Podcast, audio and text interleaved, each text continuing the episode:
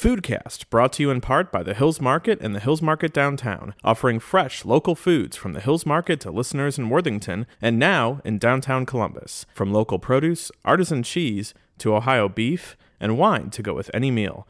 Hill's new location downtown is at 95 North Grant Avenue. More on the web at hillsonthego.com. And brought to you in part by DNO Incorporated, purveyors of Ohio grown produce and ready to eat fresh cut fruits and vegetables to grocers, restaurants, institutions, caterers, and nutritional meals for students of Central Ohio schools. More at dnoinc.com.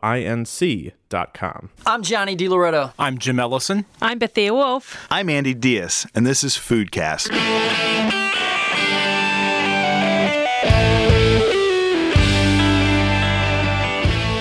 Today on Foodcast, we're with John Lynch, the chief proprietor of Rambling House Soda, and we're going to learn about how his company has grown and what uh, the future has to bring. Uh, John, good afternoon. Hi, Jim. Thanks for coming in. Tell me how Rambling House got started. What path led you to doing craft soda in Columbus? We, uh, our family had been doing a uh, fall party uh, for several years um, in Clintonville where we would brew, home brew a lot of beer, and uh, we would always do soda pop too. Um, we'd have a band come out and play. It would be 100 to 200 people on a nice fall afternoon, and the uh, the soda pop was always a, a part of that party. Well, having attended one of those parties, I can attest that both the beer and the soda pop were phenomenal, and the party was pretty good too. So you you found yourself brewing some good beer, brewing some good soda, and then something kind of made you turn the corner to take, take it to the next level. What happened? I worked for a local brewery for a while, and my wife, my family, and I, we had been really thinking about starting up our own brew pub. Uh, we started looking all around the Clintonville area uh, for a good location, and somewhere along that process uh, of creating a business plan and really looking uh, what it what it would take to start a a brew pub, um, the the idea of the soda pop just really got ingrained in me. I think it was just during the research I started looking at breweries all around the country, and occasionally I would find craft soda companies that were starting up in different areas and uh, liking challenges. I just thought it would be really interesting to to start something that's unique. Uh, it, it, a lot of the processes are the same as uh, brew pubs and brewing beer. Um, the ingredients in some ways are a little more intensive uh, sometime. Uh, you don't have to deal with fermentation, which is nice, uh, but uh, it uh, it just seemed like an interesting challenge.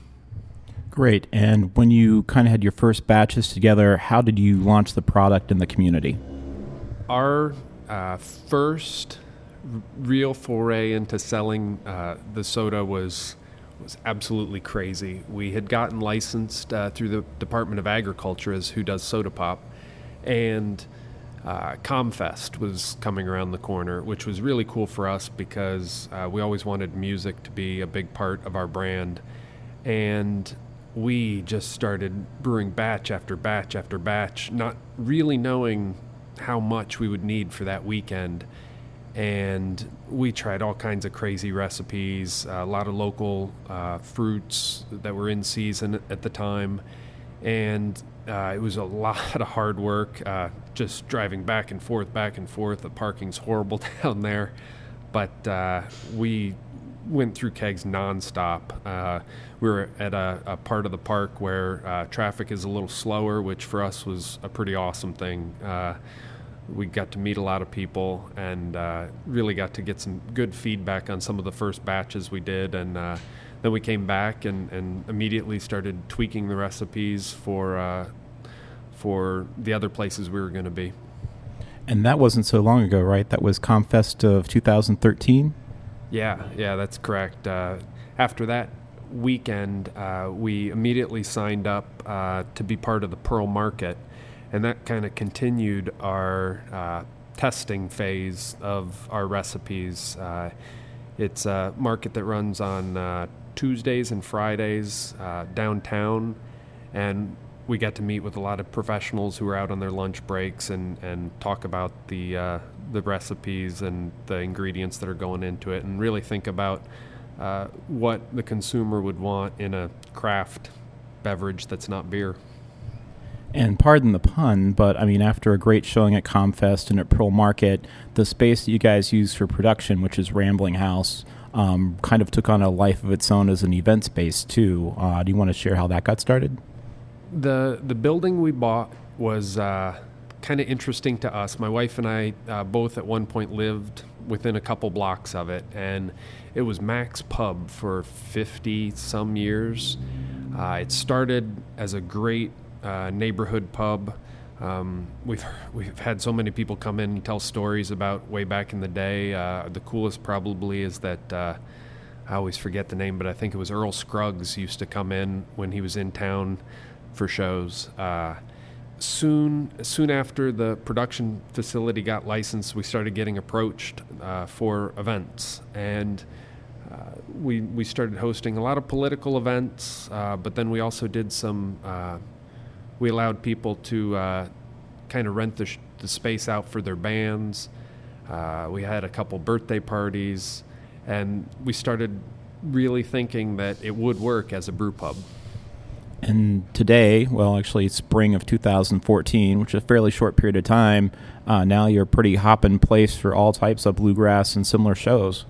Yeah, the uh, we opened January third officially, uh, Friday, Saturday, Sunday, and the response from the neighborhood and, and from local musicians has been pretty amazing. Um, we we've had several shows that are totally sold out. Every Sunday night, we have ten to twenty musicians show up and do an old time jam. The uh, we just added Thursdays a couple weeks ago, so we're now open uh, at six o'clock Thursday through Sunday. And it's great. Um, I've been in the space. I haven't been here for a full show, but the word from the community is it's just a phenomenal. So you know everything's popping as an event space, as a product. Where can people find Rambling House Soda? Well, first and foremost, you can definitely come in here and have a glass. But uh, the uh, first account we got was the Ohio Tap Room. Uh, John has been super supportive of us uh, from the very start, and uh, he constantly rotates through different kegs. Um, Natalie's Coal Fire Pizza has had us on for a while and has gone through a couple different styles. Uh, they've been great, um, similar to us in really trying to support local music. Liz Lessner's new place, the Torpedo Room at the Gateway, uh, they make some awesome uh, ginger beer cocktails. Uh, we just added Seventh Son last week, and they've flown through kegs. And Weiland's Market uh, has had us in their uh, liquor department. They have a, I think, eight uh, growler fill station, and we, they've gone through a lot as well. Pretty incredible. Uh, for people that are looking to find out more about Rambling House Soda and events, where's the best place for them to go to find out? Uh, website or Facebook. Uh, the website is just www.theramblinghouse.com, and the Facebook is Rambling House Soda Pop. All right, John. So, uh, a possible world premiere or mini press release. You guys have a new product uh, that you're getting to launch, and it's going to first appear at Weilands. Do you want to talk a little bit about that? So, one of the first uh, in, uh, recipes we did was uh, with our ginger beer, which uh, just for definition's sake, in in America is mostly the same as ginger ale. There's no alcohol in it, um, but it's just a, a term that in a lot of specialty grocery stores just signifies that the ginger ale, or as we call it, ginger beer, is going to have an extra kick with a lot more ginger in it. Uh, ours, uh, you'll see uh, little bits of ginger in it, and uh, it's really refreshing, but it has a really nice bite to it, too.